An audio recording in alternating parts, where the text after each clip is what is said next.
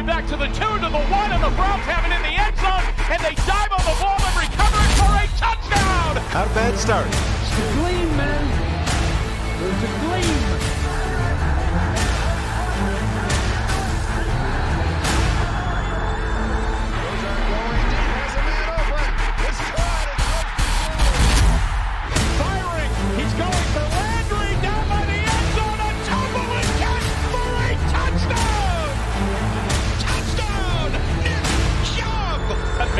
Got the snap, looks right, throws right, end zone, touchdown! Anybody says same old Browns, you, it's not the same old Browns. This is different. Hey everyone, welcome in. This is not the same old Browns podcast. I am your part co-host Andy Lytle, and I'm joined as always by my friend and confidant. Did I just call you a confidant? Eh, screw it. We'll go with it. And OBR's draft analyst, Mr. Stephen Thomas. What's going on, Stephen? Confidant makes me feel like I should be, you know, sliding tidbits to the street to up to Starsky and Hutch, you know, like I'm Huggy Bear or something. So, which again is that's how that's how current my pop culture references are for the younger people out there. It's not going to get better. Just get used to it. But uh, glad to be here, man. Glad to be here. Another day of uh, Browns practice, and we got a lot of people back today, which was cool to see. Yeah, absolutely. And we're going to find out all about that from our own, uh, the o- OBR's own Fred Greetham here very shortly. Guys, we have a jam packed show for you. If you can see in the title of this stream, uh, 705 we're going to be joined by the obr's fred greetham to get the latest from camp. We're going to have fred for about 15 20 minutes. Then at 730 we're going to be joined by browns fullback johnny stanton at 730 excited to sit down and talk with him. He's really flashed at camp. He's been playing fullback, tight end, H back, all of it. Former college quarterback. So we're going to talk to him. It's going to be a lot of fun. And then at the eight o'clock hour, we're going to be joined by senior NFL analyst for NBC Sports, Samantha Bunten, who also was grew up a Browns fan. So it's going to be awesome to sit down with Sam. I've you and I both have followed her on Twitter for years. She's a really, really awesome follow and does really great work over at NBC Sports. So it's going to be cool to finally talk some Browns football with her. Yeah, Samantha's great. She does great work. Um, I, I, I listen and watch to as much of her stuff as I possibly can. Excited to have her on. Of course, talking to you know a Browns player would be fantastic. But uh, this first guy that we're getting ready to bring yep. in here now, yep, always love it when he is on. We call him the legend for a reason, folks. Uh, insight from the inside with uh, the OBR's own Fred Greetham. Welcome back, Fred. Uh, how was it today? Ah, it was crazy. It was uh, after expecting kind of a, you know, big hot day, like somewhat like yesterday, and it rained all day, and it was like really sticky and wet. We went out for interviews and and uh, started pouring. They're outside, and so we scrambled for some cover. Then we got in the interviews when it quit with J- Joe Bitonio and uh, Greg Newsome then we went uh, and ended up talking to Kevin Stefanski on the Zoom call because it was raining, and then they moved indoors. So we were indoors today. Uh, you know, limited amount of people allowed to watch it, but right. as far as um, you know, to see them, it was a big day on guys getting back on the field. I mean, that's right. for sure. Absolutely. I mean, I wrote that in my notes. Um, six six players back today that have been out, most namely Takkarist McKinley. You know, he showed up a couple days ago. Coach said he probably would get back on the practice field this week, and he was out there today. He looked looked good to me, um, in what in his shape and everything is, um, and we they got uh, Denzel Ward back. I got a video. I mean, he was rubbing up again. He was so close. You know the the three corners, Troy Hill, Greg Newsome, and uh, Denzel were like right in front of me. I got a video I posted on my new uh, Twitter, Fred Greetham nine. You can see it on the screen there. And by the way, thanks to Browns fans, we got 600 followers in the last two days All when right. we launched it. So we only got about 20 times to catch up, but yeah. I'm very pleased with Only about 9,400 to go. Yeah. yeah. And so, well, yeah, I had 11,000. So it's going to, but Browns fans are great. I mean, they've, they've hit everything here. So as far as, uh, Denzel Ward was back. Um, Anthony Schwartz was back. Um, yeah, I'm drawing a besides McKinley, Redwine, uh, you had Gustin, you had Redwine, Porter Gustin. I mean, Gustin was kind of maybe a concern because you didn't know with the knee. Um, Jamarcus Bradley returned. Um, all in all, there were six. The most notable still out were Delpit. I have one picture I put up there of Delpit, Woods, and JOK. He, I don't know if you heard the story yesterday in the weight room now, Stefanski didn't say exactly what it was, but he has stitches on his forehead. Right. Said there was an accident in the weight room, but he he didn't say he dropped them on himself. So I don't know what all that means, but he was still out. He said he was fine, but I guess you probably got to hold somebody out till they get their stitches out. Um, so Fields, Delpit, and JOK were were together. I watched them, uh, but they're getting him back slowly but surely. Uh, Greedy Williams was still out. He's probably the most, uh, you know, concerning, you know, right there with Delpit because he just keeps getting nicked up here and there. Talked to Newsome today, and he's he said he made his biggest jump after playing with Marvin Jones in the first week and said, I can play in this league. I can play with this guy. And uh, he said last week he had a big, and I think that interception really gave him a lift, you know, against the Giants. So uh, that's pretty much it. I saw JoJo Natson make a great catch, diving bomb right. from Baker Mayfield with the first team.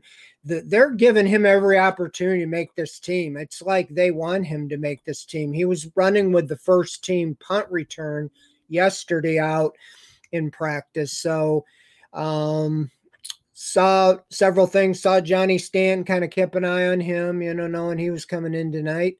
I, I like what they're doing with him. I really think he's got a shot being the jack of all trades, you know, a guy that could maybe be the fourth tight end, also be a fullback, you know, and do other things. I did see they signed Kyle Markway late in the right. day. He was with the team last year in the practice squad. So, you know, maybe they have plans for him as the fourth tight end. Also, uh, they signed linebacker Tegray Scales from the Steelers. Mm-hmm. Got a story on that on the site. So he played in four games last year with Pittsburgh. So they're still concerned with their depth at linebacker. But those are kind yeah. of the the hot points yeah. from today. And big big, big one. Coach for, still well, go ahead, Fred. Go ahead. I'm sorry. Go ahead. Coach still hasn't named who will play. He said he's going to wait till Friday. no surprises yeah. there. Um, I don't know. I'm I'm not getting a vibe either way. You know, he kind of sounds like he might play some of the starters a little bit, but he really isn't good at tipping his hand. You know, so we won't know really till Friday. Okay. Big, right. big, real quick, Steve. Uh, the big, big story for me out of the last day or and yesterday, Fred, is is Takk McKinley. Um, is he? Is it pretty much lining up that he'll be ready to go by on week one? We still don't know exactly, but but gauging from what I saw there today, and since he was right back in practice, um, you know, coach, when we talked to him yesterday, we saw him. You know, sometimes when they almost always before practices, before the media is allowed, they do walkthroughs even during the regular season. Sure. And they usually skirt off anybody they don't want us to see. Well, he got caught, not saying they were hiding him, but he was right. still on his way back to the building and as reporters, we saw 55. So that's when we knew he was there. They probably wouldn't even have said anything. But then Stefanski confirmed it and said, yeah, he's been in the buildings a couple days. So that was Tuesday. So that means he probably returned maybe Monday. I don't think, you know, after the game, they wouldn't have done anything. Right. But as far as they didn't practice Monday. So he was going through the walkthrough. Then they sent him in the building and today he was out there from the get go, stretching and everything. Like I said, he looked in good shape.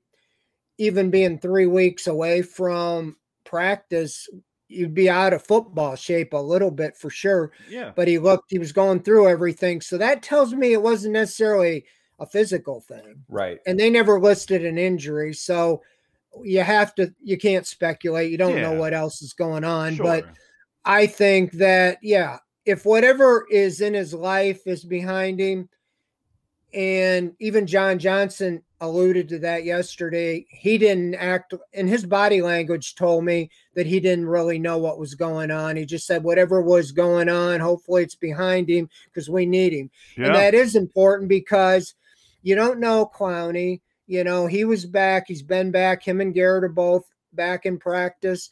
Um, but you don't know, and you don't want one of them guys down you you had McKinley and you thought the three of them. Well, if two of the three, then you're back to the situation last year and you don't have Olivier Vernon or Adrian Clayborn. And to date, you haven't really seen a big push out of any of the younger guys like yeah. Curtis Weaver or Porter right. Gustin. They cut Romeo McKnight this afternoon. Um, and so that was part of the Markway deal. Right. So anyway, I think I think McKinley is a big story. I mean, he's got plenty of time to get get ready to play in the opener. Um, Stefanski even said that he was he might play this week, depending on how he practices. So I think they might, even if they hold the starters out, they might put him out there just to to see what they have there and get him. Plus, he was from Atlanta. He was the first round draft pick right. of the Falcons. Um, so you know, you might see him, but as far as I think the other guys, they really feel they've seen enough of them in practices and maybe maybe peace of mind they want a little bit to put them out there. I did see OBJ running around uh, at at pretty much full strength in between plays all day in the field house today because it's confined, so they were all closed. Jarvis Landry must have had a day of rest because they were running sprints together. And one little note is OBJ has been running like in seven on sevens, but today they targeted him, threw him a pass downfield, and he caught it. And everybody, you could tell, was kind of a milestone because he'd been running in those things, but they never threw him the ball.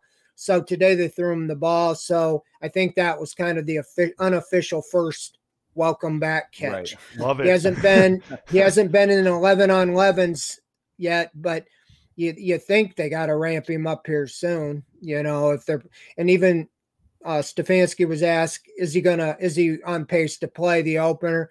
He even toned that and said, well, you know, he right now he's ready for today. You know, and so they're they're just being coy on a lot of these things, but. Uh, yeah, those things pop in my mind here and there. A couple things that happened, but pretty much the big news was getting McKinley and yeah. a lot of those guys back, even though they've been saying they're minor. You don't know they're minor till they get back out there. Sure. Yeah, from what we what we saw today, Jarvis was a rest day. J.C. Tretter had a rest day. Jack Conklin was sick. Uh, the other guys that were still out, Tony Fields, Takitaki, and Michael Dunn were on the side with the bikes, as far as we know. All the guys that came back that you mentioned uh, Denzel, Takk, uh, Redwine, Anthony Schwartz, Porter Gustin, Jamarcus Bradley, all of them that came back. Uh, it sounds like, from what you said, Takk was full go, no restrictions. They weren't you know, having them go half speed or to, you know, anything like that. Was everybody else pretty much, hey, you're back, go do your thing? Or was anybody look like they were like, okay, get out there and see what well, you can do, but don't push it yet, take it easy kind well, of Well, it's a little different inside because it's confined. So, you know, those guys all did their individuals. I didn't necessarily see, you know, when they went to the corners in the team, it was like AJ Green and Newsome because mm-hmm. uh, Greedy and Denzel, they didn't put him right back in there. Um, I don't think uh, most of them were put right back in there. The thing about Tretter, he's kind of like a little bit like the Clowney today because he has been two, you know, two or three days in a row. Mm-hmm. And Stefanski said no, it was a rest day, and because he wasn't out there yesterday, and it was, you remember, it was like last Friday he was rested when Nick Harris was in and Nick Harris got hurt. And so Blake Hance became the center. So that's like three or four days a row of rest, you know, with Tretter. But we know he's a warrior. I mean, all last year in training camp, he sat out the whole training camp after having surgery right before camp and mm-hmm. he started the opener. And he has played the year before he played like at least the last eight games with a high ankle sprain every mm-hmm. week. He didn't practice the whole week and he played right. every Sunday.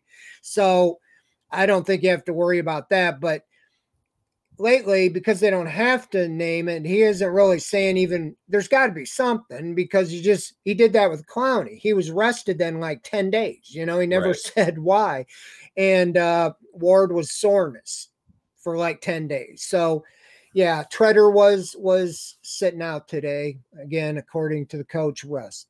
Okay. Well, I think you know Tretter's one of those guys um, that you know, especially after the last couple years, he's proven. Look, coach, I, I, don't even really need to practice that much, and, I'll be out there and not only play, but play at you know Pro Bowl level uh, type of, of, of stature. I mean, I go back. There was a guy uh, for the Bears in the mid '80s. I want to say Steve McMichael, but that doesn't seem right to me. Literally didn't practice for 10 years. Uh, the whole time he was in Chicago, never practiced, and was an, an All Pro like six years out of the 10 or something like that. Tretter seems like he's in that mold. Like you'd well, have to shoot him twice. He was a good wrestler too. I mean, you could shoot him Joe and Thomas, play. Joe Thomas, you know, obviously is going to be first ballot Hall of Fame, but he was right. like that the last at least three or four, four. years. He didn't practice yeah. all week and played on Sunday. They would see him out there, but he didn't practice. So, yeah, I mean, you earn that, and uh, yeah, pretty much, you know, with with Tretter, they're just trying to find the guys behind him. So, sure, yeah, I mean that's pretty much it. Tomorrow we're supposed to talk to the two court, well, all three coordinators. Woods and uh, Woods and and Priefer and AVP. Mm-hmm. Not talking to Stefanski tomorrow. So, um, I see somebody asked yeah, about Schwartz. Schwartz. Yeah, let's get a um, few questions. Coach said that it's not too late for him. Mm-hmm. Um, that there's plenty of time. He practiced today. He was held out of the team, but um, you know he might be a guy that gets out there um, you know, for the game. Some of these guys, you know, I think I'll say this Davion Davis, we all know is suspended now for the first two weeks. Right. And that might have been the, the best suspension ever. Yes. Because because the Browns don't have to cut him now.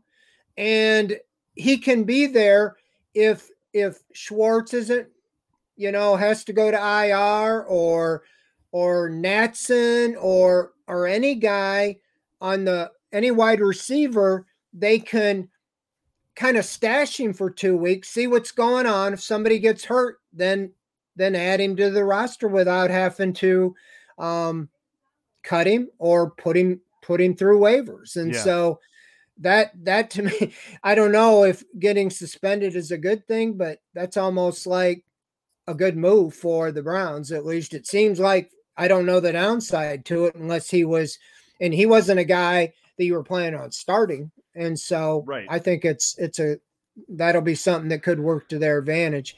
But um yeah, as far as you know, everything else seems to be, you know, ramping up. Joel Bitonio, Bitonio said today that he feels that the offense is close, that they've worked so much in practice, especially with the Giants, that he feels that you know, the quarterback and the receivers are on the same page. He feels the line is all together and their carryover from last year.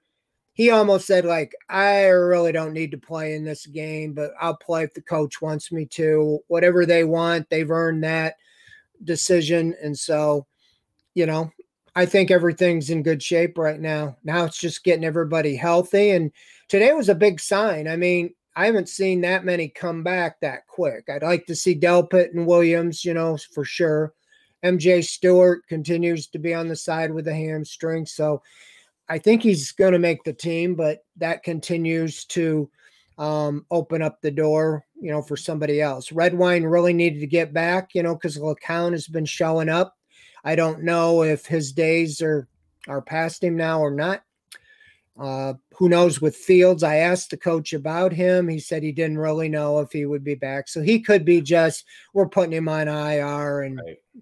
the the problem is, will he get claimed if you, you know, if if you unless you're going to use a roster spot on them, But some of them are going to be pretty precious and few, I think. Sure. Yeah, I think that Fields is one of a couple of guys that could go on season-ending IR uh, before cut down day. You know, and that you know that takes him out for the year, but you know, Fields hasn't. He missed all of mini camp, yeah. if I remember. He missed all of rookie camp. He missed yeah. OTAs. He missed everything. So for a fifth round rookie in you know at the bottom of the linebacker room, it's a tough road anyway, just math wise. And if you never practice, I mean, you know the old saying, you can't make the club from the tub. So uh, my guess right now would be Fields is one of those season-ending IR guys. Him and Jacob Phillips. That's probably two of your not really cuts, but those are two of the guys to get from 80 down to 53 that are pretty easy, would be my guess. Well, it's they, they must be buying a little more time on Phillips because they they didn't do that. You know, would have been an easy move. Right. Um, and uh, speaking of the IR, you know, I don't know if you mentioned it. You know, obviously, you know, I had some people ask me why would they put Cody Parkey on injury reserve and then, you know, and then um, waive him because they don't want him. You know, mm-hmm. they they if they wanted him for the future, they'd have put him on injury reserve and left him there. He'd be out for the year. Um, it's my understanding he can go now anywhere, get cleared, and sign with anybody except the Browns. I right. don't think he can come back to Cleveland. So they didn't want him. You know, they they that answers your question. McLaughlin was going to win the job. Right. And so whether that's it or not, you know, that was an easy move for him because they were just going back and forth kind of in training camp. That pretty much sounds to me that they had their minds made up that Chase McLaughlin at least was ahead of Parkey. Now we haven't seen anybody else come in. It'll be, I think now probably anybody they would have been interested would have been brought in. So now it might be roster cuts, you know, here in the next week. Is there a kicker cut? some people we watched the two kickers for the Giants, and they're Graham Gano's their kicker, but the backup, I think it's Santoso or something yeah. like Santos, that. Yeah. yeah, Santos. He yeah. um looked pretty good. I mean, so there was some speculation that the Browns might send, you know, try to get him or even send a, a, a lineman like or somebody their way if they really thought he was better than McLaughlin. So we'll see. Right on. And we got to uh, let's get you another question or two before we get you out of here, Fred. Uh, sorry if this already asked, but what are the odds Greg Senat makes the roster? He, has he outperformed Hudson? Is still youngish. I know they they went out in free agency to to sign Senat, Senate, whatever. Yeah, I know. Um, I struggle. I don't him. think he he's not going to beat out Hudson. You drafted him in the fourth round. You're grooming him to be your. He's playing left and right tackle he's being tested, I think, to see if if they felt comfortable enough to move on from Hubbard. But that would be the only way I could see is if they cut Hubbard and keep Senat, you know, to go to be that like swing tackle. But right, um, right now I think Hubbard, you know, is your he's just too valuable. Agreed. You know, and um, you know what you have there. You don't want to throw an up and down rookie into that role, you know, as the backup tackle. If Jedrick Wills goes down, I don't think you're ready to to turn it over to to James Hudson, you know, as as a rookie, fourth round pick. Um, but they might think different than I do. I think that the battles are on the interior, you know. Dunn has put himself probably in in IR situation or you know practice squad um, it's all going to come down to their feelings on who is going to get claimed and who isn't. Sure. Because, you know, unless Dunn gets out there this week to practice, I don't know how you can count on him ready to go. It's a back injury. We've all had back injuries, and, you know, sometimes those things just go on and on. Linger, so yeah. I still think, uh, yeah, I still think they're trying to decide with Hance and Forbes and you know Harris and those backup offensive line positions. Got it. Uh, what you got uh, other than OBR weekly tomorrow, Fred? Uh, what you got going on the rest of the week, my friend? Well, yeah, tomorrow night at seven, uh, we'll be doing our thing. OBR weekly, same time, same channel. Barry McBride, maybe Lane Adkins joins us. Um, we're actually, I think, going to go out and do some testing at at our site at Old River. Yeah, you know, in Rocky River, which is going to host us this year. It's going to be pretty exciting. Um, so I know that's at seven. As far as tomorrow out in Berea, follow everything I'm doing at at the new Twitter, Fred Greetham nine. Um, I got video clips. I got I got everything.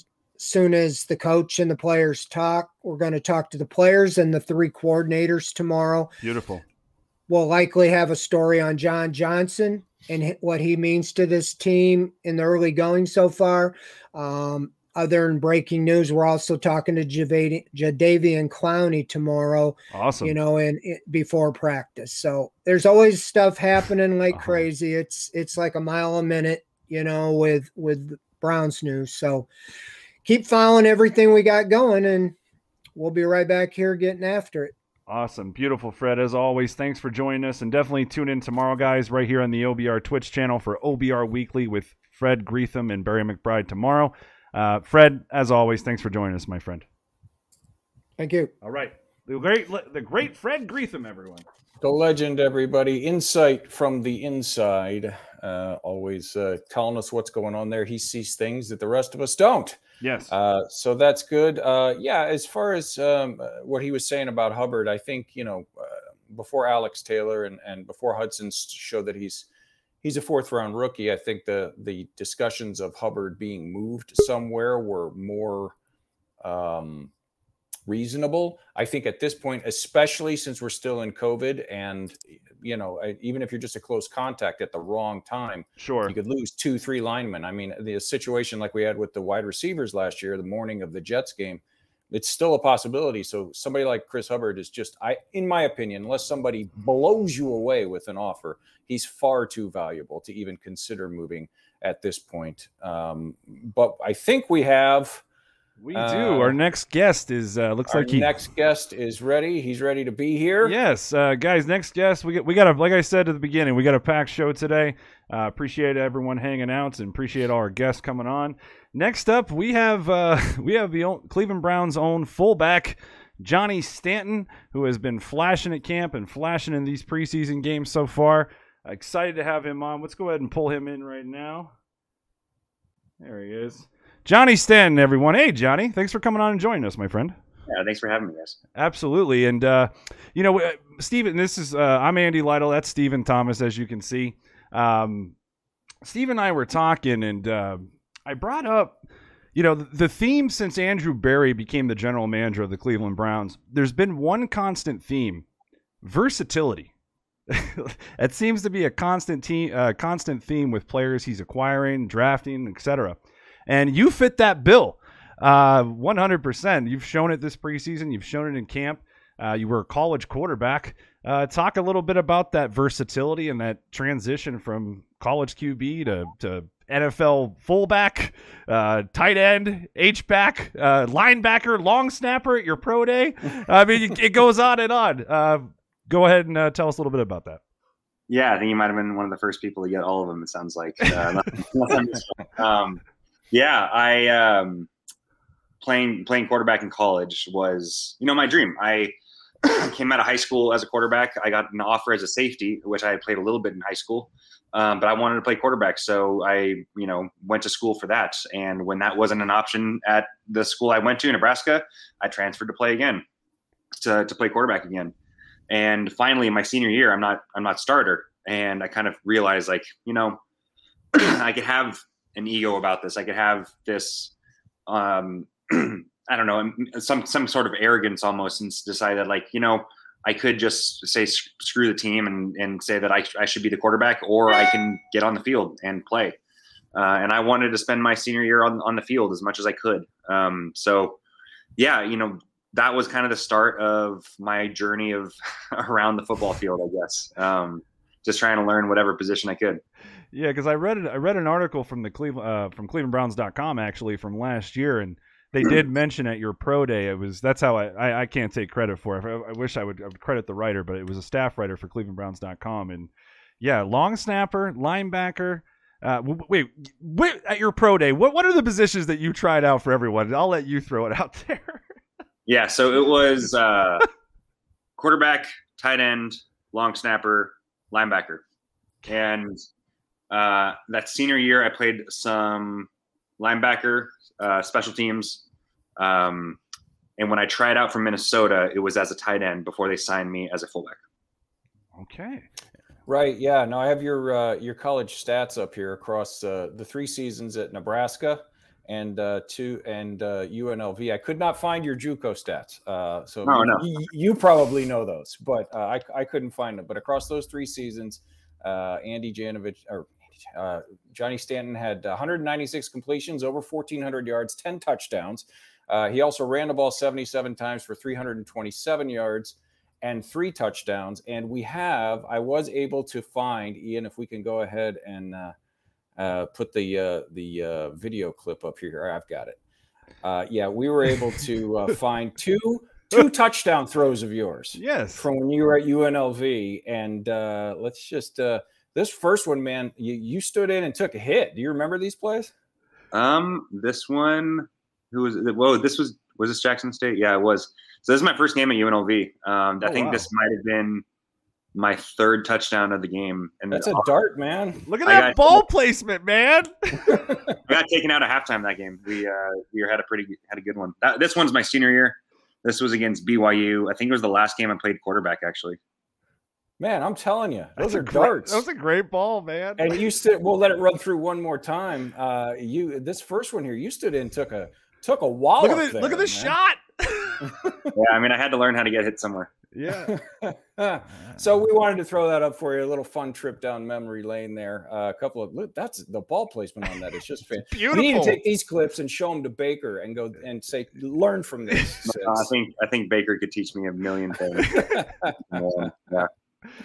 That's so great. anyway, uh, uh some people, I, I mentioned Andy Janovich because I have him in my notes here because everybody, I mean, it's not, it's no secret. You guys are the two fullbacks on the mm-hmm. roster, so you're kind of in competition. And there's a lot of Browns fans that know that you were also together for that brief stint uh, in Minnesota uh, with Coach Stefanski. In Nebraska, actually, yeah. he was with me in Minnesota.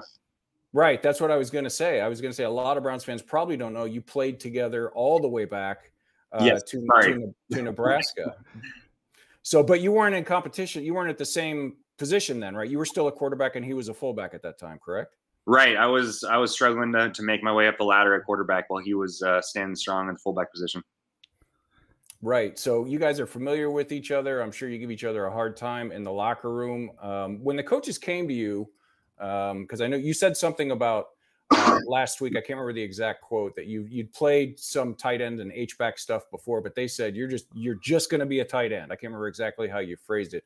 How exactly did that come about? Was it the injuries that led to that, and they said, "Hey, you know, we think you can do this," or or um, did you go to them and say, "Hey, I, I think I can step up and fill a hole for this team"?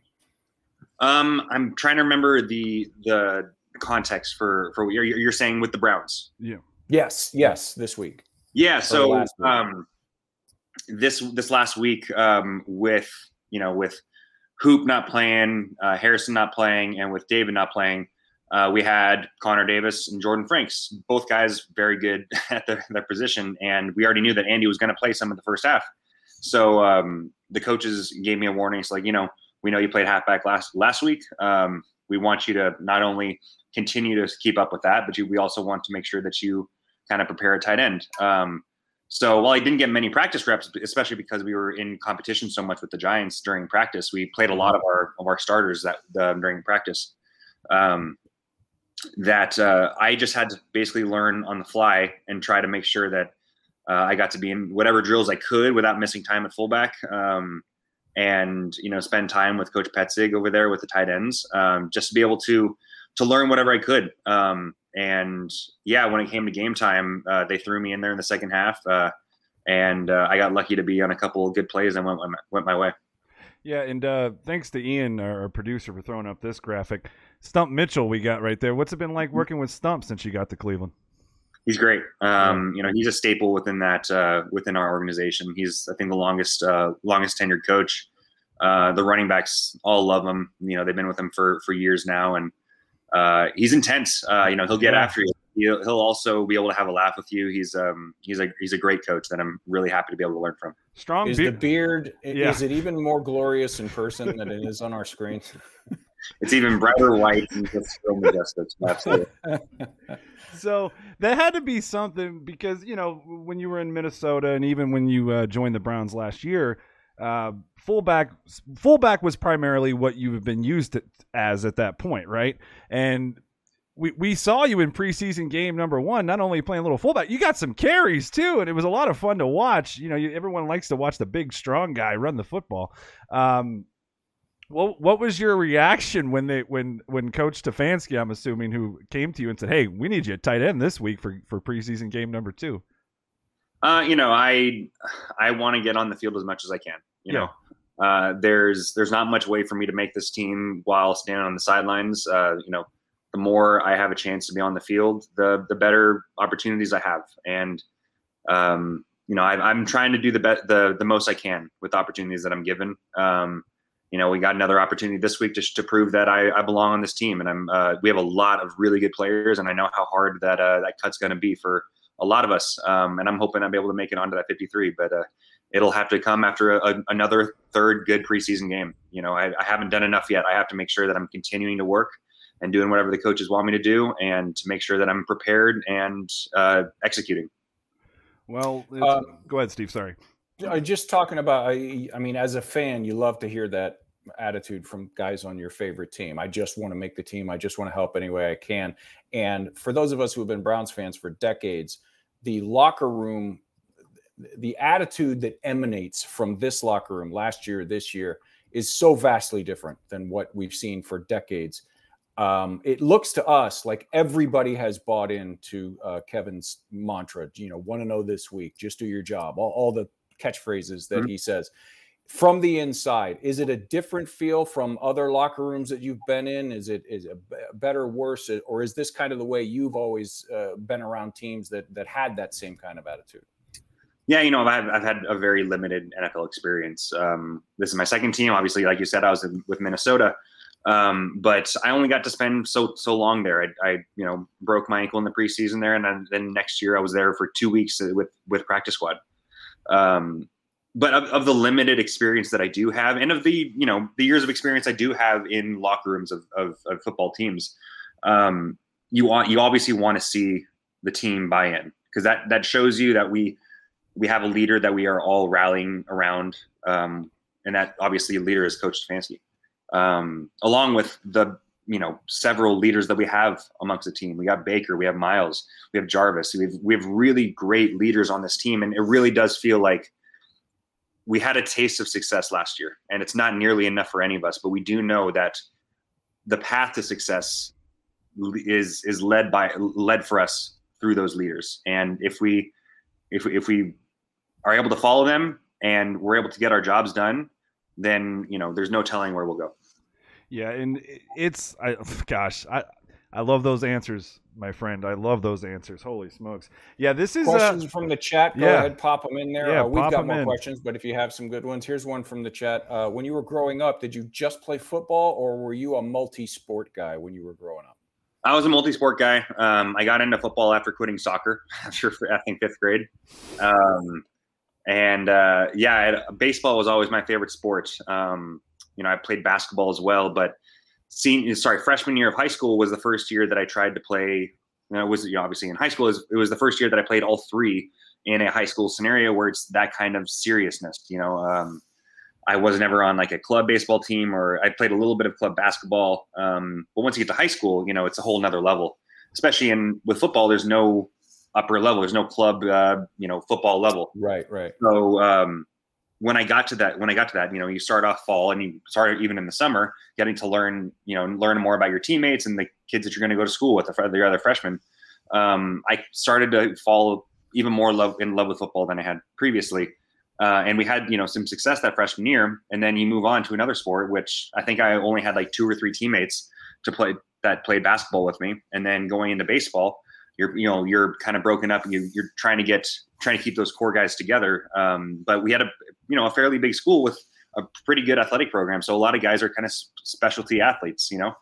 Um, and it was mainly during that spring that I realized uh, there's a lot of stuff going on in football that I'm missing. Um, there's you know there's weight training, there's spring ball, there's uh, seven on seven tournaments that I'm not getting to work at, and I want to play quarterback, and there are two guys in the court in the quarterback position who are two years older than me that and you know I was hoping to be able to start this year uh, or the, the next year my sophomore year so that was actually the last year I played baseball. Um, I still love it. I'm a huge Dodger fan. Sorry, Indians fans, but um, that's okay. I, I lived in LA for 15 years. I'm from yeah. uh, Northeast Ohio originally, but yeah, so I, I, I, got a little Dodger love in me. Yeah, no, I, so I I still have a lot of love of baseball in my heart. Um, a lot of love for basketball as well. Um, even though I was a undersized, rebounding power forward. hey, um, Charles Barkley was only like six five, six six. A lot of people yeah, don't realize that.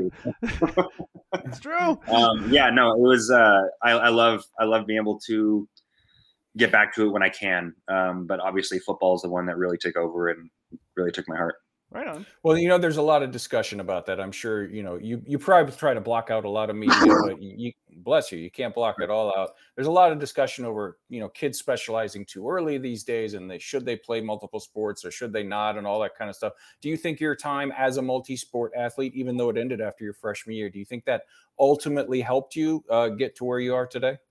Yeah, you know, without the really specific training that I had, you know, getting ready for pro day or um, in college and, all, all, that kind of stuff. I really felt like I was at my quickest without having to really train for it when I was playing basketball. And it's for obvious reasons. You know, your basketball quickness is key. You know, it's it's it's really the thing that allows you to become one of the top players on the on the court. Um, and that's just one example of the many skills that you can develop across several different playing playing several different sports. Um, I think you get a an eye for strategy as a basketball as a base, baseball player. Um, I think you develop a toughness for other sports when you're playing football, amongst other several other tough sports. You know, sure.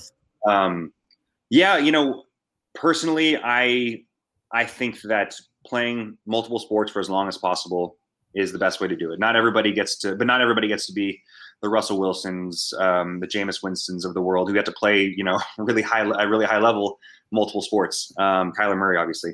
Um, so at some point, you know, I did as well. Like you have to choose what sport you're going to be in, and but I think high school is probably the best best time to do that. I don't think, uh, as long as you're loving it, I don't think there's any reason to stop um, stop playing different sports until you know halfway through high school or so. Sure.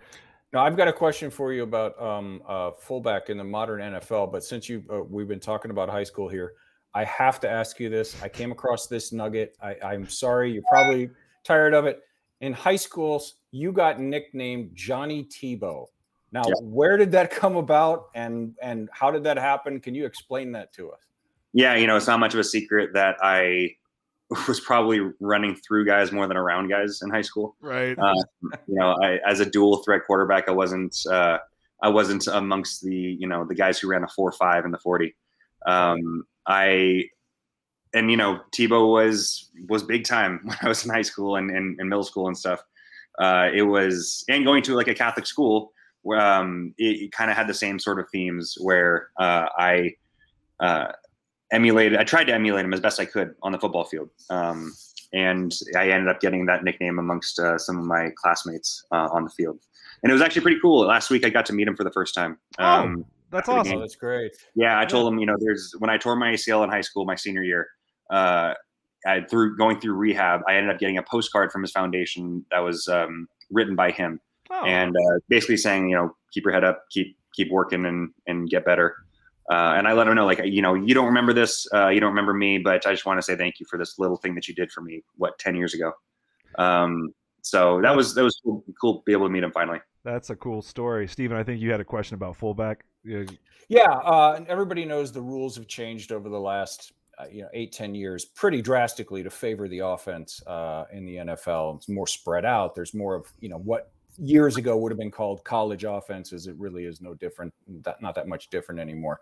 Um, and so there are some people out there that wonder about the future of the fullback in this league. What is it like? Uh, what do you think the role of the fullback is, not only on this team specifically? We know Kevin likes the fullback, but in the modern NFL, and do you see it changing? And do you see your path changing at all over the next five years, 10 years, as far as the NFL? Yeah, it's a good, it's a good question. Um, as someone who's fairly new to the position, or in the only in the last four years, uh, I don't know how uh, if I can be an expert at necessarily answering that. But in in, in my own opinion, I think there's I think there's there's a path to success for the fullback position if that's a you know a thing. Um, uh, for both being the traditional, you know, hard nosed downhill fullback, while also being more of the versatile, athletic fullback. Like kind of if, if there's two different paths, which I don't think that necessarily has to be. I'm trying to be I'm trying to be both.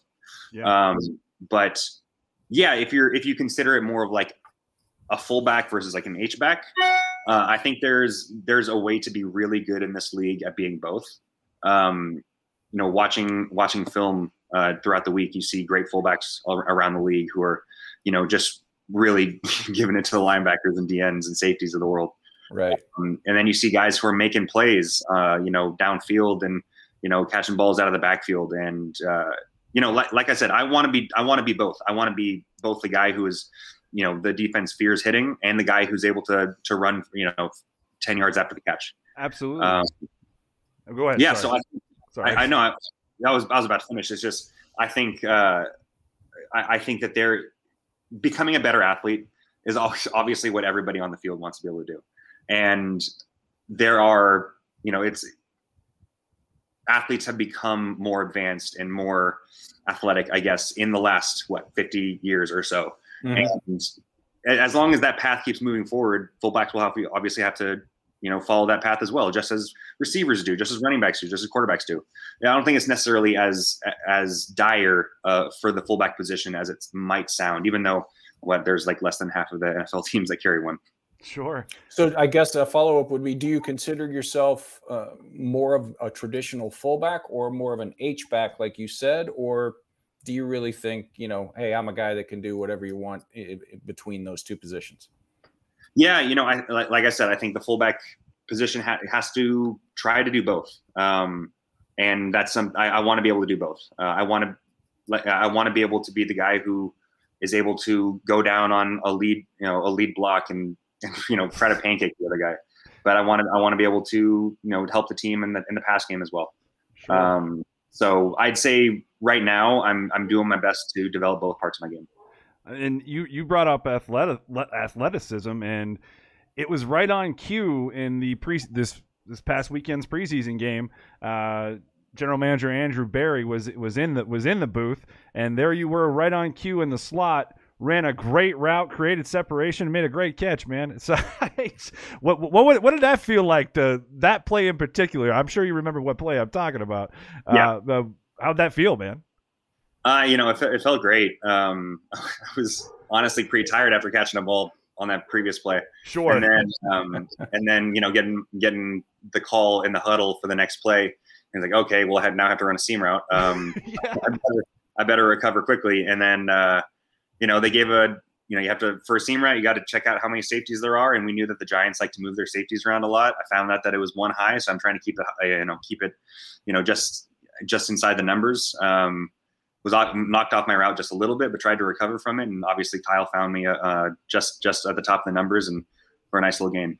Yeah, it was it was, it was so funny because it was right on cue, and uh, Andrew Berry was was was giving you praise, and then bam, there you are, great catch, great separation. It was just it was perfect. Uh, here's a question we've all been waiting for: best burger you've had in the land since you've been around, man. it's, not a pop up on the screen, and I was nervous about answering because like there's only so many places that I've been able to go to sure. with you know, the pandemic happening. Right. I don't think there's necessarily a, a, a, like a burger specific place that I've been to sure uh, in the land yet. In terms of like sandwich style things or like kind of burger, burger adjacent, um, there's some really there's some really good stuff over at Ninja City and um, at Gordon Square in Ohio City. Um, they have these like kind of uh, hot bun kind of um, I forget the name of them, but it's very good. Anything over there is, is, very good. That's one of my favorite spots. Sounds delicious. Well, we've gone over a little bit. If you don't mind, I'd like to keep you for just a couple more minutes. Um, one thing I wanted to talk about before before you got out of here, and honestly, I messaged, uh, I mentioned it when I uh, when I uh, DM'd you this morning on Twitter. Um, I, I I noticed that you were part of a cause in June uh, with with Athlete Allies, and you ran a campaign uh, playing playing for Pride. You want to talk a little bit about that? Yeah, absolutely. Um, when I broke my ankle in 2018, um, I was sent home to recover. Um, kind of just do physical therapy on my own and fill up the rest of my time however I wanted to. And I realized that I want to make sure that I'm making the most out of basically this whole year that I have off. Um, so I got involved with a couple different foundations. Um, the first one is the Jesse Rees Foundation, which I had used for my um, my cause my cleats last year. Uh, they were a um, a family who who was pretty. I actually had never met them before, but they actually went to my high school.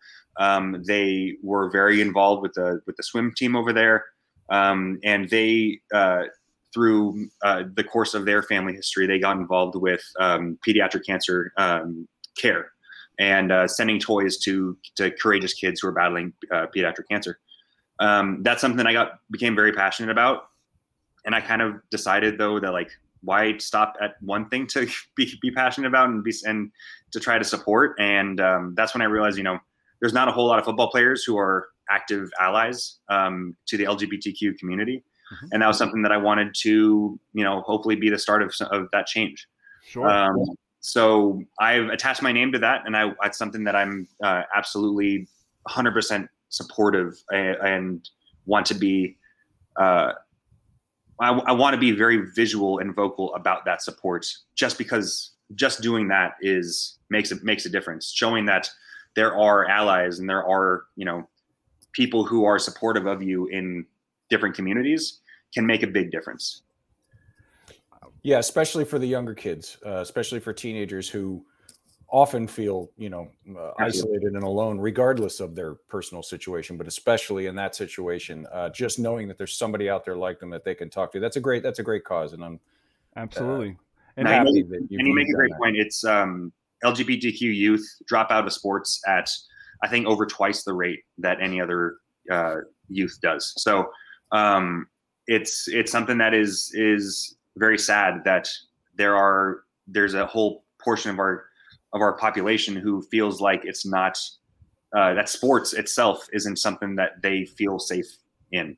So I want I want anyone to who wants to play their favorite sport to be able to feel comfortable doing so. Absolutely, and and honestly, athletes like yourself being outspoken about it and and supporting those causes, it, it, it really does go a long way. And even uh, f- uh, current NFL player and former Cleveland Brown Carl Nassib uh, coming out recently. Uh, I think things like that. Um, I hope more st- things like that happen because it makes a difference. It, it, really it, really does, and it takes a lot of courage for Carl to do what he did. And honestly, it it it it, it shows a lot about your character.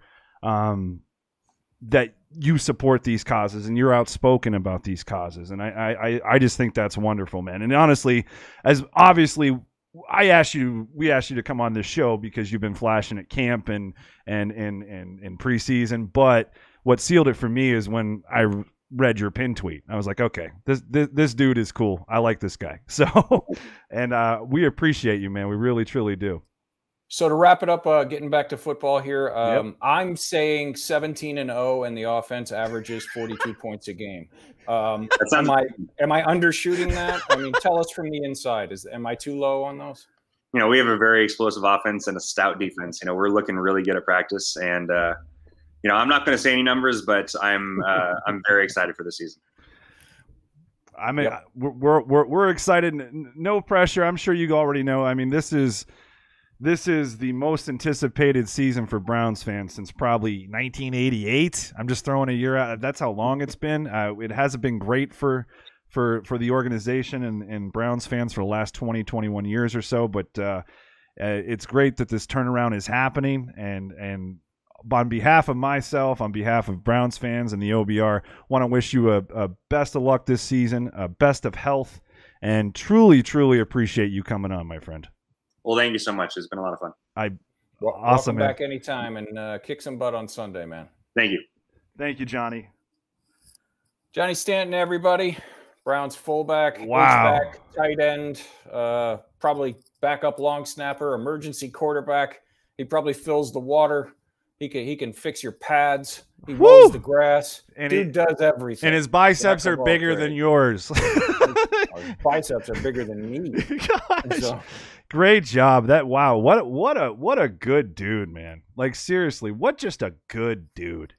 You know, it's one thing he's a damn talented football player. We all know that, but it goes more than that. He's a damn talented human being. So yeah, and we didn't even get to show. Let's go ahead and show. I mean, we didn't even get to show. We got a couple of his runs. Yeah, the one great catch against the Giants. Uh, we didn't even get to throw this. Yeah, uh, and have him uh, look at it. He's got a great blitz pickup coming on this next. This one right here. Uh, it's, a, tremendous blitz pickup, and then then the great catch against uh, the Giants to wrap it up here is yeah. the next one. So yeah, I mean, you look at the rowdy run, you look at the hands here, you look at the separation. Oh, this I mean, this was I think yeah that well that wasn't the play I was talking about. Was the, I think it's the play. It's right after that play, I believe. Yeah, uh, back to it was back For a to guy back. who's two fifty plus. I'm glad you guys enjoyed that. Appreciate it. a lot of great job, you guys. Y'all killing it. Good get, guys. Best interview. Appreciate you guys. It's it's that was a lot of fun, and I hope I'm glad you guys enjoyed it. We're not done yet, guys. We're gonna have Samantha Bunten, uh, senior analyst for NBC Sports, join us here in about five minutes. Supposed to show up at the uh, eight o'clock hour. Uh, we're gonna sit down with Sam and uh, talk a lot of things because she grew up a Browns fan, and you know there's obviously some she's got to be a little subjective but i tell you she ain't very subjective on her twitter timeline um, but she's great oh that look at that that's awesome that's that. uh d whalen that is that is high praise Juszczyk is uh, uh, one hell of a fullback so uh, I tried to find a spot to pop that up while Johnny was still with us. Couldn't find a, a, an appropriate thing, but I want to show that to everybody else. That's that is high praise right there. Um, so before Samantha gets back in, uh, we can go back and uh, and touch on a little of what we talked about with Fred. Uh, with Fred, yeah. If you guys have any questions about uh, camp today, practice today, it was thanks, Gebetto. Odell is uh, uh, is ramping things up. that was good to see. Um, the fact that Takk came back and from what Fred told us was basically full go and looked okay, looked like himself that's just tremendous news. It's absolutely tremendous news because we've been all worried, you know, for two weeks, three, two and a half weeks, however long it's been uh, that he's been out about the the rotation, the depth at edge, and now it, you're looking if at Takk being your third edge, that puts Porter Gustin in competition. He's probably my, who I would say is leading for your fourth edge. They might not keep any more than that. You know, they may because of the logjam in the IDL room and the fact that guys like Malik Jackson and we think Malik McDowell can both go outside in right. certain sub packages. They may keep six defensive tackles, uh, uh, at least on the initial 53. Yeah. And only four edge guys. Um, the, the other guys, Cameron Malvo, Joe Jackson, it makes, um, it uh, makes Curtis sense. Lever, they've been fine, no, but they haven't really. Yeah, they're, they're, it, it, it makes sense to me what you're saying. Yeah. Malik Jackson has has a long history of being able to kick outside. He's right. shown it his entire career. So no, I'm right there with you, dude. Yeah, you know, and uh, with those other, no disrespect to those three names no. that I just said, but at least one or two of them probably will make it through waivers. They can bring them back on the practice squad, and if they don't, there's probably going to be edge guys cut from other teams that are available that are you know roughly in the same level of, of talent that can mm-hmm. come in and be your fifth edge if you want to, or you know keep them on the practice squad, that kind of thing. So we've been talking about the 53 and you know how many you know how many interior defensive linemen are going to get cut and there's seven of them and there's only four spots they could keep six you know so yeah. I, if if that's the way they decide to go, I think a lot of it hinges on Malik McDowell. Everybody says that if he puts together another strong outing against Atlanta like he did last week, and he maybe even takes another step forward, I think somebody will come up with a mysterious injury in that room. Maybe Marvin Wilson or Tommy Togiai to go on season-ending IR. Sure, and then they can keep the other six at least on the initial fifty-three. Uh, and then sort of you know work around however things fall uh, after that. But uh, that was good to hear uh, from Fred that Takk yes I like had no restrictions and wasn't no. half speed or Yeah. it sounds like whatever it was It it, really was a family Yeah, who who knows? It, it, it was yeah, it was not injury related, which is good. Not that what he was going through was good either, but Right. But just you know that he's able to get back out there and he's not. It's not going to hinder him. And and, it, and it- you know what?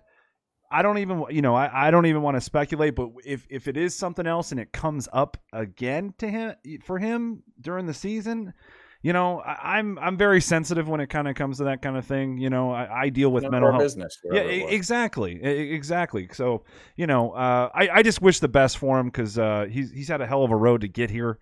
Um, you know, so yeah, that's a good point here by uh by by Dangler. That's a great point.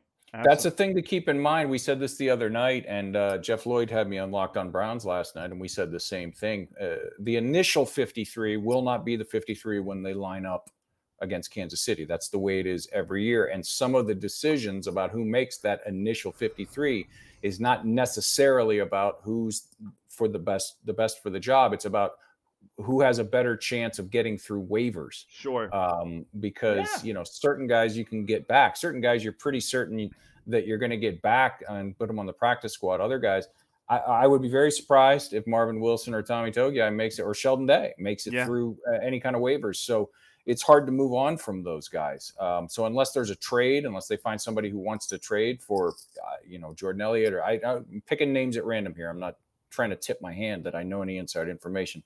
Um, but yeah, that's one thing that uh, uh, that to keep in mind when you're talking about the initial, and not just for this. That we're also talking about the end of the wide receiver room, the end of the running back room, the end of the offensive t- uh, offensive line room, all that kind of stuff. Uh, it all has to come into to play when you're talking about the initial 53. Sure. No, and uh, you and um, you Fred brought up a great point too um, about Davion Davis. Uh, you know, you know, you never like to see someone get suspended, but it the timing works out.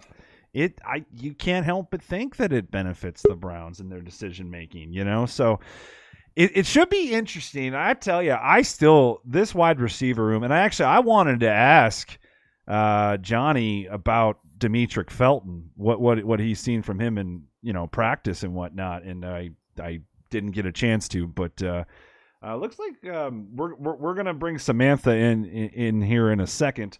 Um, I I think I this wide receiver room. I just can't. Man, I'm glad I'm not making these decisions. well, I think uh, from the from the front office's decision making standpoint, the Davion Davis suspension does ease their burden a little bit because if you look at the depth chart right now it's not nearly as heavy as it was two weeks ago when we were talking about all these guys. Um, they really only have one or two guys to move, uh, sure. depending on who they keep at the bottom end of that. So um, the fact that they can basically they get a two week extension. It's like filing for an extension on your taxes. They get a two week extension on the decision for Davion Davis. So you know they move him, and let's say just pick pick one. Let's say it's Jamarcus Bradley that, that doesn't make the cut, but then in the week one against the Chiefs, KhaDarel Hodge turns his ankle, or or you know, uh, Rashard Higgins hurts his knee, something, I, you know, whatever, or somebody's not happy after those two weeks for whatever reason. Well, now they can make a move, and they, they know that Davis is basically there on speed dial to bring him back and be at the uh, end of that wide receiver rotation. So you hate to ever say that a suspension is a good thing, and the fact that it was, you know, uh, DUI is you can't ever condone that under any circumstances. Uh, but from a timing standpoint, from a football standpoint, from a roster decision standpoint, couldn't couldn't have happened at a more fortuitous time, to be real honest. Absolutely. So, um, yeah, it, it, sort of works out for them. And yes, uh, uh, Dad Bod, yes, they did say that they knew this was coming. Uh, yes. The the, uh, the, it was there two years are. ago that it happened. The case was adjudicated, I think, in January. I think I saw it today. So this was the first opportunity that the NFL had. Yeah uh, to respond to that and, and, give some discipline. So that's why people have asked, why is he getting suspended now for something that happened in 2019? Well, that's why it's got to go through the court system first. And sure. this is the first season, the, the time the NFL has been active since that happened. So, all right, I think it looks like. Uh... Samantha's ready. Um, our next guest is a senior NFL analyst for NBC Sports, and she grew up a Browns fan. Uh, she is Samantha Bunten. We're going to bring her in right now. I think she's ready. There she is. Samantha, it's been a pleasure following you on Twitter all these years. It's finally great to sit Hi, down. Guys. Hi. I followed you all these years on Twitter. It's great to finally sit down and uh, talk some Browns football with you. Yeah, I'm super excited to talk to you guys. I, can't believe we've never talked before. This is so weird. I'm glad we, are finally remedying. Yes, we're, we're, we're, it's finally here. The time is here, and uh, uh, we kind of just want to, as as I mentioned to the uh, live stream watching, um, you're from Cleveland originally, correct? Correct. Yes. yes. and you grew up a Browns fan, correct? Born in. I was actually born. I I did. Yeah. I did. Yeah. Okay. Um, so what has this been like? Uh, we all know what we've been through the last 20 years or so. Uh, what's this last year and a half, this turnaround kind of kind of meant to you, I guess?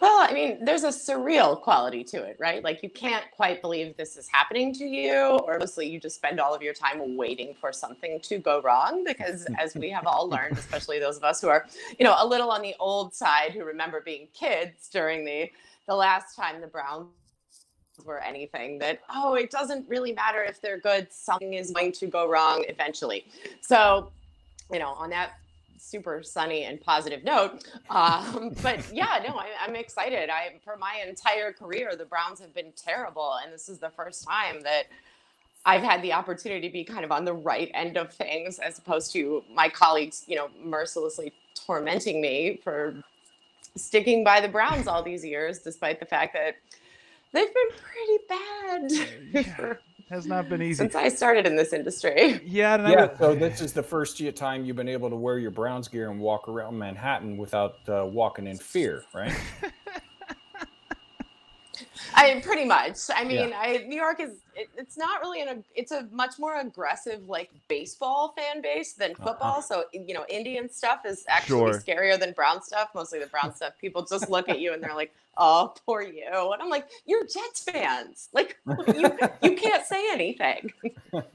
so as you know, we just had Johnny Stanton on. So uh, when we start talking about this team, this 2021 version of the Cleveland Browns, let's just go ahead and start there. One of the questions as we're all sitting here debating the 53 from the outside looking in is are they going to keep a fourth tight end? Are they going to keep Janovich and Stanton and have him be the fourth tight end? Are they going to keep an extra, you know, wide receiver or an extra offensive tackle? Your thoughts on uh, that part of the roster battle as it stands here today?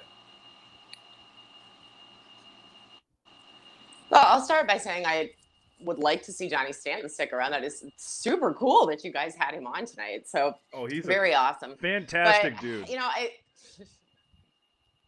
ah, oh, so cool, so cool. So I'm I'm rooting for him, absolutely. But yeah, I, I wouldn't mind keeping a fullback. I, I think I would probably rather keep an extra receiver rather than an extra tight end, which has a lot more to do with the available talent than anything to do with how many you're carrying any given position. So yeah, on the offensive side of the ball, it's I guess probably how I see that going or how I hope it goes. But I, I, think some of that is going to depend on. I mean, we have one more preseason game, I guess, for people to prove themselves or not prove themselves and a little bit of practice left. But I would feel a little bit better with the extra weapon there because I guess we're. I mean, I think we're fairly certain that Odell is healthy for now, but can't hurt to have the insurance. Definitely not. And we were just talking about that wide receiver room before you came in.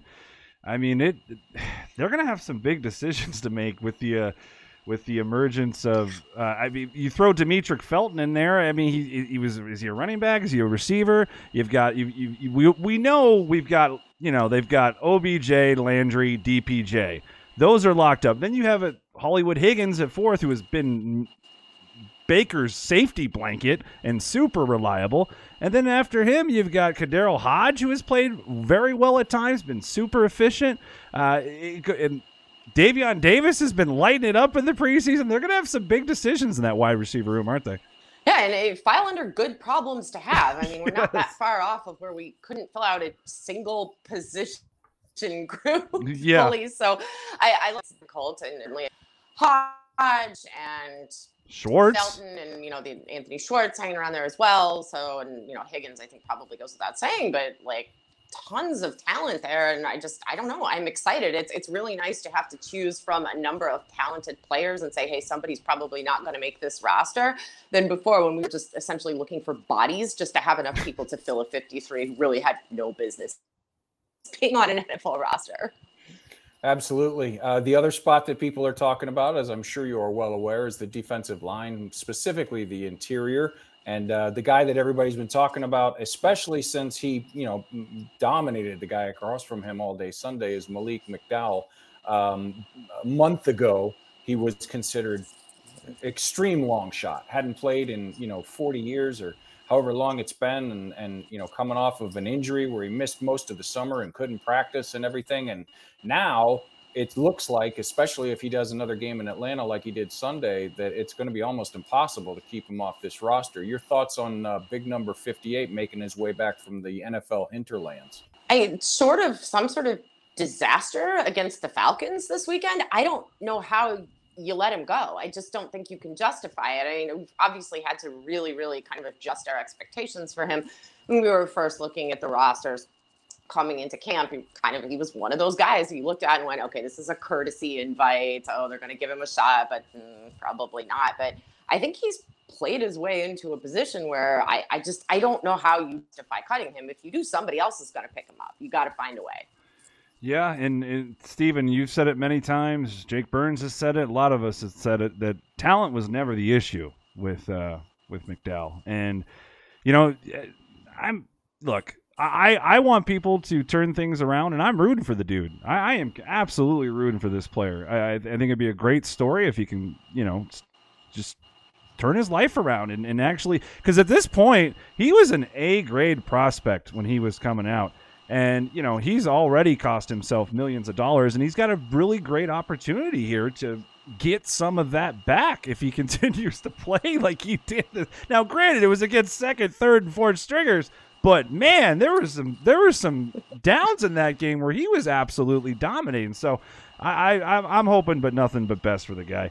Um, uh, what what what what are kind of your I guess if you had to have one goal as a Browns fan this year, what, what's one one step that the Browns need to take, Samantha? What if you had to pick one step? What is it? I think it's the defense coming yeah. together as sort of a cohesive whole, particularly in the secondary. But you know, it's a new unit, and there's all these questions about, oh, how quickly can they gel and can they get it together? And kind of, you know, we all point back and look at the Buccaneers a year ago. I mean, they were a mess this time of year at the beginning of the season, and look how far True. they came. So it's certainly possible, I think, within the framework of a single NFL season to go from a unit that is not very familiar with one another, that is having trouble getting on the same page, and by week 17 or week 18 uh, this year now, um, to turn something that is potentially a in the playoffs, if not Super Bowl caliber unit. So it's to me, it's that side of the ball. Um, obviously, we want to see improvement across the board. And of course, we want to advance further into the playoffs. And that's the other, you know, how far is what is success at this point? You know, how far do you have to get? And it's like, well, of course, we would all love to go to the Super Bowl or win the Super Bowl or what have you. But to me, it's really more about, well, eh, when, if you lose, like, let's just say we, okay, if we don't win the Super Bowl this year, sorry, everybody, not win the Super Bowl this year. Um, how do you kind of go out? If you lose a very tightly contested, well played game against a Kansas City team or a Buffalo team in the AFC Championship where you feel like you've done everything that you could do, then I guess I'd feel pretty good about that, assuming that everybody is kind of playing up to their potential and we're saying, okay, you're young, you got a lot of chances left. Right. But that's what I want to see out of the Browns in a sort of general sense. And that's a good point, especially as we head into week one. Um, and I've said this a few times, and I, I think you'll you would agree with me that going into Arrowhead for your first game is a tall order for even a team as talented as the Browns. It's just a tough place to win. They, have been to the Super Bowl two years in a row, not because they're lucky. It's because they're really freaking good. So I, I liken it back to something I heard Mike Krzyzewski say years and years and years ago. And he said, if you play well and lose, don't get caught up in the loss. If you play poorly and win, don't get caught up in the win. And it sounds to me like that's what we should do uh, and I wanted to see if you thought um, the same as fans when they go into Kansas City is watch the process uh, more than the results. Not that we don't want them to win, but if they go in there and they put forth a good effort and Kansas City's just the better team that day, then so be it. Now they go in there and look awful and they get beat 48 to 9, that's a different story. Shut but up, Steve. As long as they play well week 1, it really doesn't matter where they whether they win or lose as long as they're uh, you think you're the first person to tell me to shut up today? Come no. on, I'm married. Um, but uh, it matters where they are week 17 and heading into the playoffs. Uh, I'm sure you would agree, but let's. Do you feel the same way as we head into Arrowhead for week one? Oh, absolutely. Yeah, I think you know these matchups are. A lot of this is driven by media and TV and who do we want facing off in week one of the season? So I think it's it's sort of flattering to be put into a game like that because these are the teams that the league and the networks think are going to be around at the end. They want to kick it off strong.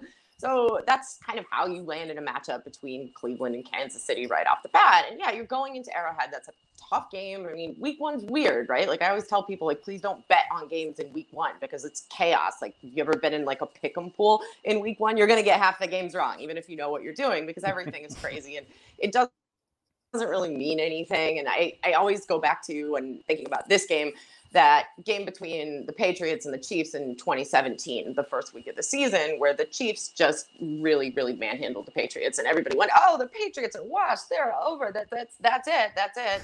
Patriots are done." And of course, it was the Patriots, not the Chiefs, that ended up in the Super Bowl at the end of that season. So a lot can happen. It's a long season, but I yeah, I mean, if they like you said, if they go in there and they look awful, then then I think we have to re-examine where we're at. But if they go in there and, and lose a, a, respectably fought contest against Kansas City, no, I don't think that means much in the, the grand scheme of the season. Sure.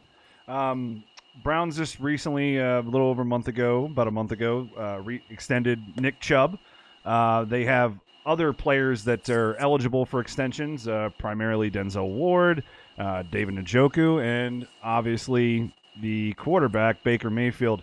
Um, what do you where do you kind of come out on that? I know it's. I always see people debating it on Twitter, on on, on, on all the media outlets. Do you do you give him extension now? Do you wait?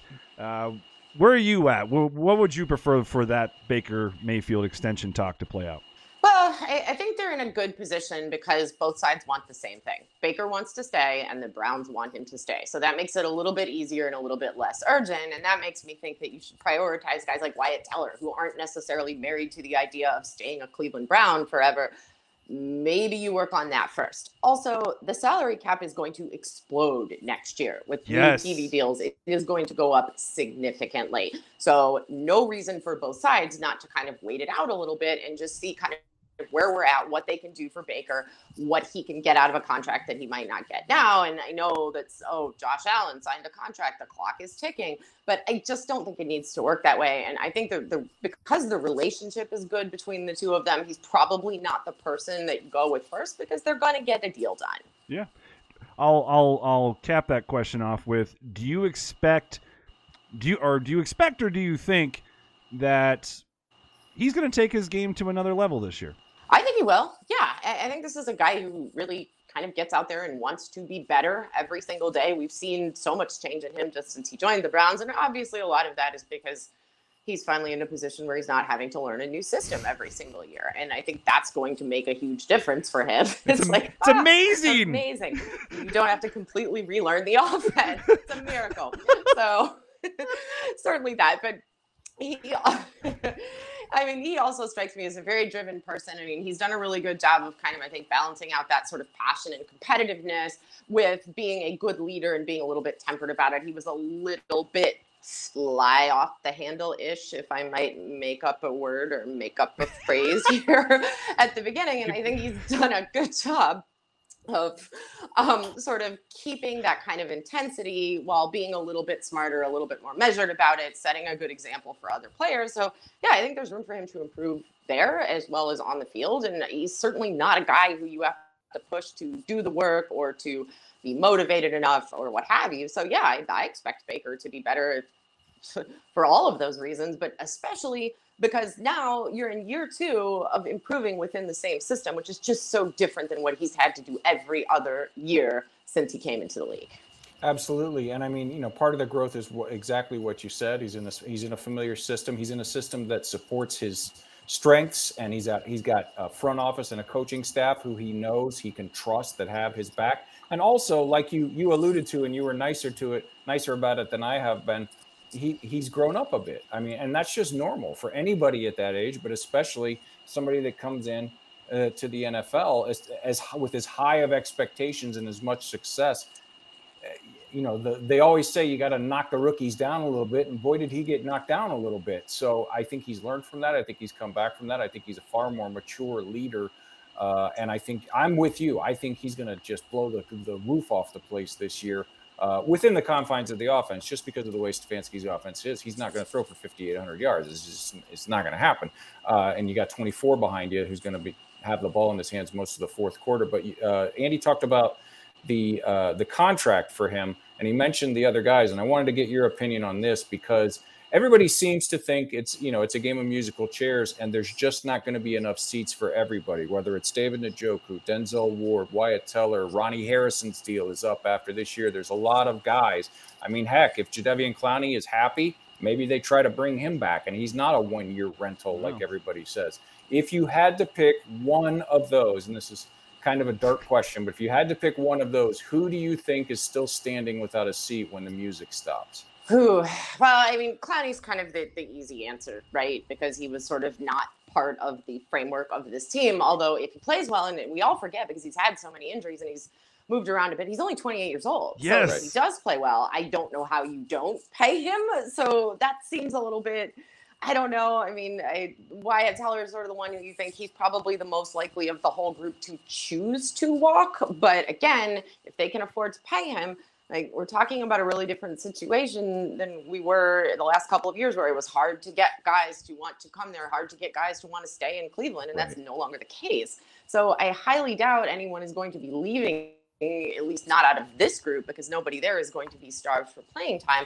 Um, look you know i don't know what happens with I mean, denzel ward is certainly i think an interesting case although again you know i think this is somebody who wants to stay so it may just kind of come down to, well, when you run out of money, and, and I think Harrison, maybe, you know, those are probably the best candidates for it. Sometimes I just think it's about who might be the most replaceable for this particular coaching staff or this scouting staff. Who do they think they can replace at a lesser cost? But again, you know, it's the salary cap's a little bit of a myth, right? Like every year we look at the Saints and over and over. Oh, they're in cap hell. Oh, how will they ever even sign their draft picks? They're gonna have to cut all these guys, and then they go out and sign a free agent because poof, like you can move money around if you really need to to kind of get things done. So I'm not saying you're going to be able to retain everybody, but I I think that if guys want to stay, and if you want them to stay, then really it's not as difficult as sort of the dramatic presentation of all the salary cap stuff would indicate to keep most of the guys you would like to keep. Yeah, absolutely. So so far this preseason and training camp, give me one player that has been a surprise to you and one player that's been a disappointment. Okay, let's see. Um, Richard LeCounte. Um, really like what I've seen from him. That's a bright um, spot. he's I... able to stick around, kind of on the bubble, and like huge, yeah, huge bright spot. A couple of really nice interceptions. I, I think he's a great ball hawk. I, big fan of the the safety group, so I am very very excited about him. I, I hope he gets the opportunity to stick around. I, I, think there is space for him on the roster, and I'm hoping the Browns agree with me on that. So, yeah, I mean, I, I think he's been great. I oh boy, it's hard to pick anyone who's a disappointment. I mean, there's like a part of me that wants to be like, oh, thanks a lot, Cody Parkey, for getting injured, but you know, Chase McLaughlin is fine. I mean, they're they're kickers. I, I hate to say it because they're such an important part of the team, but it's also not that hard to replace one.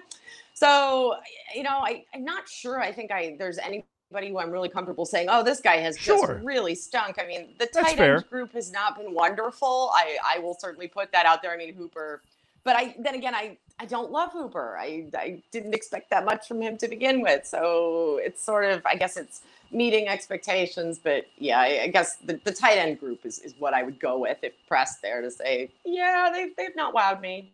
I have not been super impressed.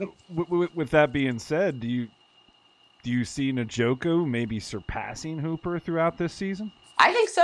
Um, I, some of that I think is going to depend on sort of where the Browns are at on that and how many opportunities he really gets. Sure. But I, I think if he's given the chance to, I think that he could. And and we've I mean, we've come a long way on that, right? I mean, this is a guy who was asking for a trade, what, a year ago or whatever that was. So yeah. there's a little bit of redemption to be had there. But yeah, I don't see any reason why, if he gets the opportunities to get the ball, that he couldn't be the guy who surpasses Hooper. I certainly think he's a guy with a far higher ceiling. Absolutely. I, Give I, us uh, uh, one surprise move. Uh, you know, I don't want to say bold prediction because we always do that, and that's you know kind of an overused phrase. But something that uh, will happen between now and cut down day, or maybe the you know a couple days after cut down day. Um, could it be a, a, surprise cut, a guy that surprises on the 53, maybe a trade, a low level trade, or something like that that's going on? Give us one surprise move that you think just might be in the cards here over the next 10 days or so for this team. See, can I be be a, like a little bit of a homer for your show guest and say I think maybe Johnny Stanton gets a chance to stick around and gets a real opportunity to kind of be part of this football team and be a contributor. I'm saying it because this is what I want, and yeah. so I'm trying to manifest it by suggesting that it will be true. Do you think? Okay, that, that brings up an interesting question, and I've had this discussion with a couple couple of people. If they keep Johnny Stanton, what does that mean for Andy Janovich? Because yes, he would technically be the H back or the fourth tight end or whatever, but really, it, keeping two fullbacks on the roster, I, I, don't know if that actually happens. What, what, do you think would happen? Yeah, I think you have to kind of shift the role for Janovich if you're going to do that because this is 2021 and like not 1989, so we're not keeping two fullbacks. I, what would you do with them? I mean, as as much as I love fullback involvement in an offense, and I wish we saw more of it. It's just not realistic in a modern offense to say, okay, well, what what are you going to do with two fullbacks? So there would have to be a little bit of movement there, which I, I think is possible. And we talked at the beginning of the show about perhaps adding to that tight end group if we have some roster spots kind of hanging around there that and that's maybe that's the way you do it instead of sort of taking from the bottom of the tight end pool maybe you shift that a little bit and possibly then there is a role for both of them. It's I think it's a long shot for that to happen, mm-hmm. but who knows? I mean, we'll see what happens when we get down to cut day. I mean, it's again, talk about these guys who boy, you know, if everybody shows well throughout the preseason on, you know, this game against Atlanta is going to be really important. And then whatever happens in the rest of practice is, is there a way you can keep both of these guys if you're just talking about, well, we want the best athletes, we want the best football players, we can kind of move them around to suit however we need to to fill out a depth chart. Right. And, you know, I'm also leaning more and more the last couple of weeks towards everybody has said, and I was among them uh, since the summer, that Felton versus Dimitri, uh, or I'm sorry, D'Ernest Johnson was uh, a battle for running back three.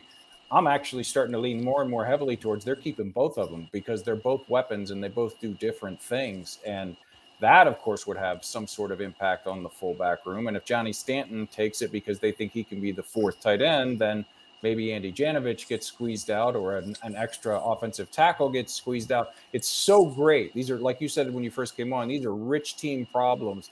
Uh, but it just it makes your brain uh, hurt because you know the fullback room is connected to the to the running back room, which is connected to the linebacker room, which is connected to the knee bone. You know, it's it's crazy to try and think about it. So, uh, rich team problems are something that uh, that we're going to have to get used to around here because they are going to be winning a lot of football games, which leads me into this uh, probably our last question because we kept you a little bit longer than uh, we thought.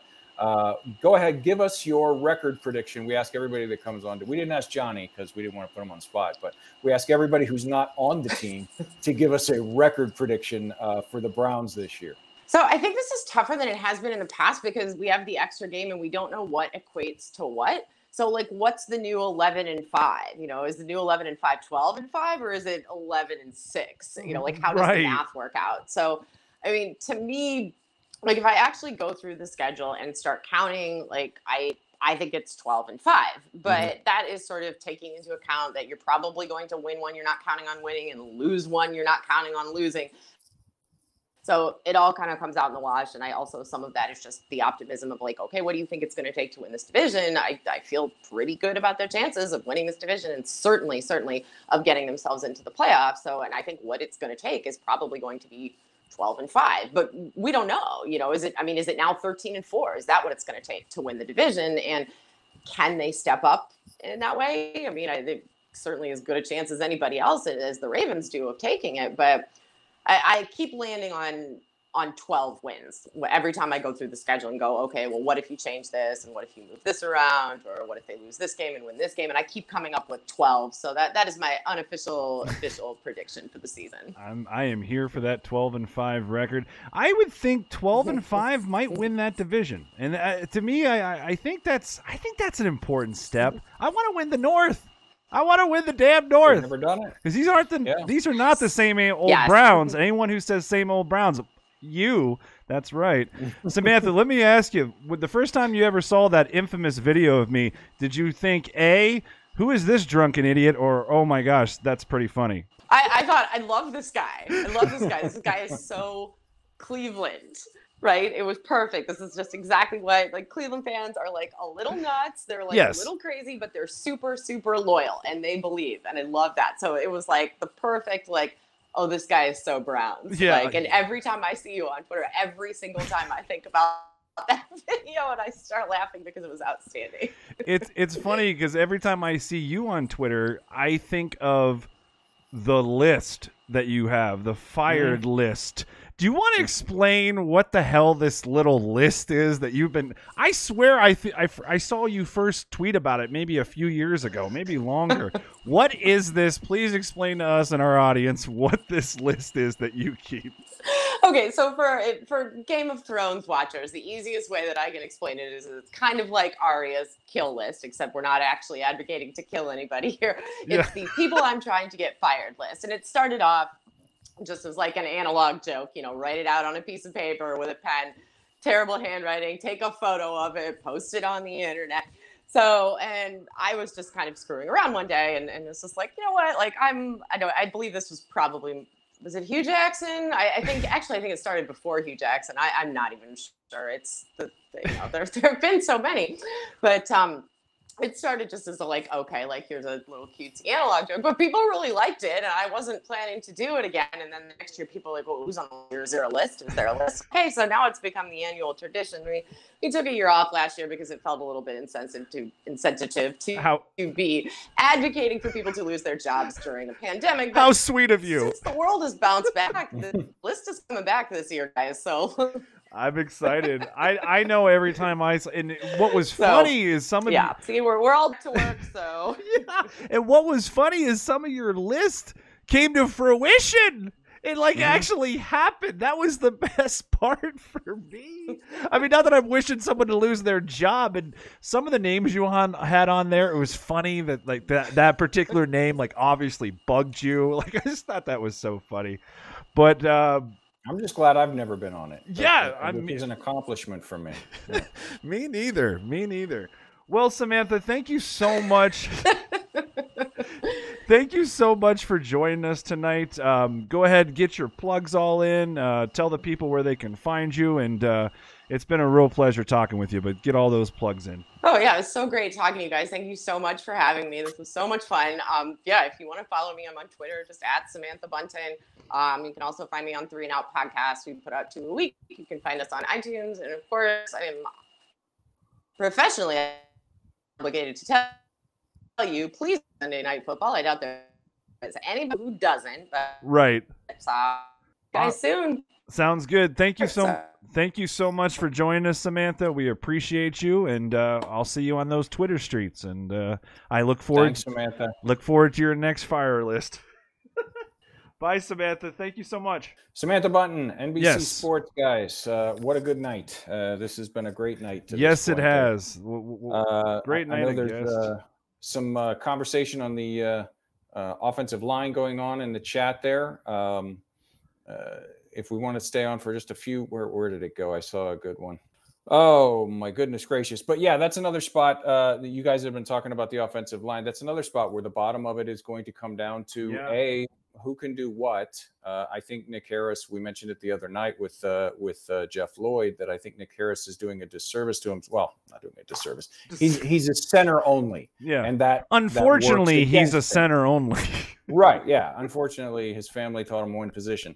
Um, but I think that that does put him in kind of a bind because everybody else that's fighting for those backup offensive line spots has at least shown the possibility of versatility. Even James Hudson, who a lot of fan, fans are down on right now, I'm not yeah. sure what everybody thought they were going to see from a fourth round rookie being thrown into the upper echelons of the league. But sure. I think he looks exactly like a fourth round rookie going out there trying to learn two positions at once. So he can play both uh, tackle positions. He can play a guard. Michael Dunn can do that. Blake Hance, we know, can do that.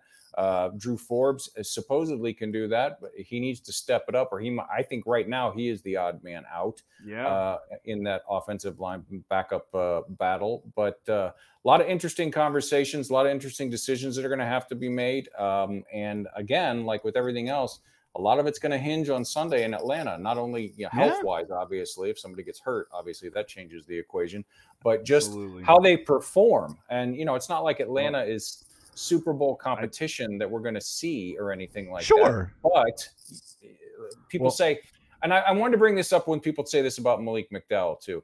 If you're going up against second and third teamers, you should dominate. Them yes. If if you are the guy. Yes. And that's what Malik McDowell did. did. Okay. If everybody else on the defensive line was crushing the Giants' offensive line, then we would say, oh, okay, it was just a level of competition. The yeah. Giants' backup offensive line isn't that great. But right. nobody else was really dominating uh, uh, on a consistent basis mm-hmm. like he was. And that's why it stands out. And it's the same thing for the offensive line going against Atlanta here on Sunday. Yeah, they're not, you know, the fearsome foursome or, the purple people eaters or no. any of these other really old defensive lines that I'm aging myself with again here too. But if they're not, if they're the bottom half of the NFL, you should go out there and make them look like that. And if you don't, that's going to be a mark against you. Yeah, absolutely. And uh, this was, and speaking of players that are going to be playing for their roster lives on Sunday, uh, Johnny Stanton's another one of them. We just had him on. Um, you, you, can't help but pull for the guy. You know, yeah. you, you, really can't. Uh, as I said, a really damn good football player, and probably even a damn even more better human being than he is a football player. So, um, should be interesting. It's going to be a fun week.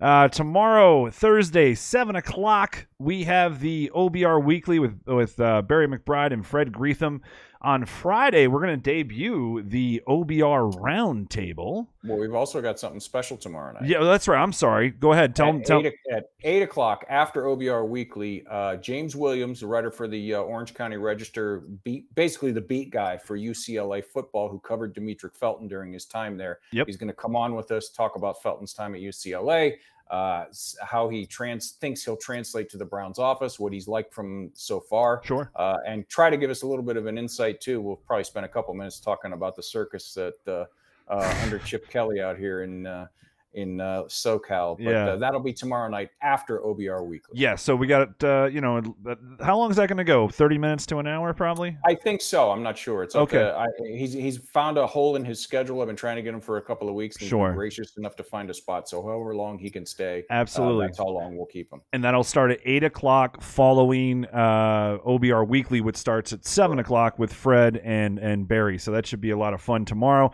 And then Friday, we have the debut of the OBR Roundtable. What we're going to do with the OBR roundtables, guys, we're going to do those every Friday at 7 p.m. Eastern.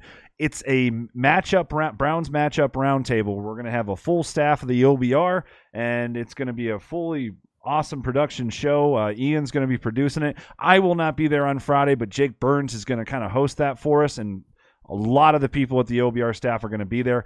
And then obviously on game day on Sunday, uh, we're gonna we're you know we're gonna have pregame and postgame. Should be a lot of fun. So lots of uh, content coming your way as we inch towards the season.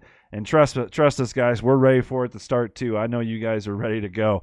But guys, I hope you all enjoyed that show tonight. That was um, that was a lot of fun. Johnny Stanton. Johnny Stanton was terrific. Samantha Bunten was terrific. And thanks to the great Fred Greetham for joining us.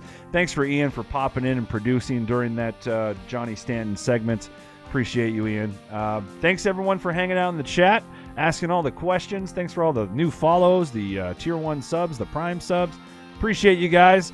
Uh, we're going to be back live tomorrow, like I said, with OBR Weekly, followed by Steve's interview. Uh, what's the gentleman's name again? I'm sorry. The gentleman. Uh, tomorrow, James Williams. James, James Williams, Williams, thank you. That'll yeah. be on at 8, right following OBR Weekly at 7. Until next time, guys, we appreciate you. We'll see you on the next one. Go Browns.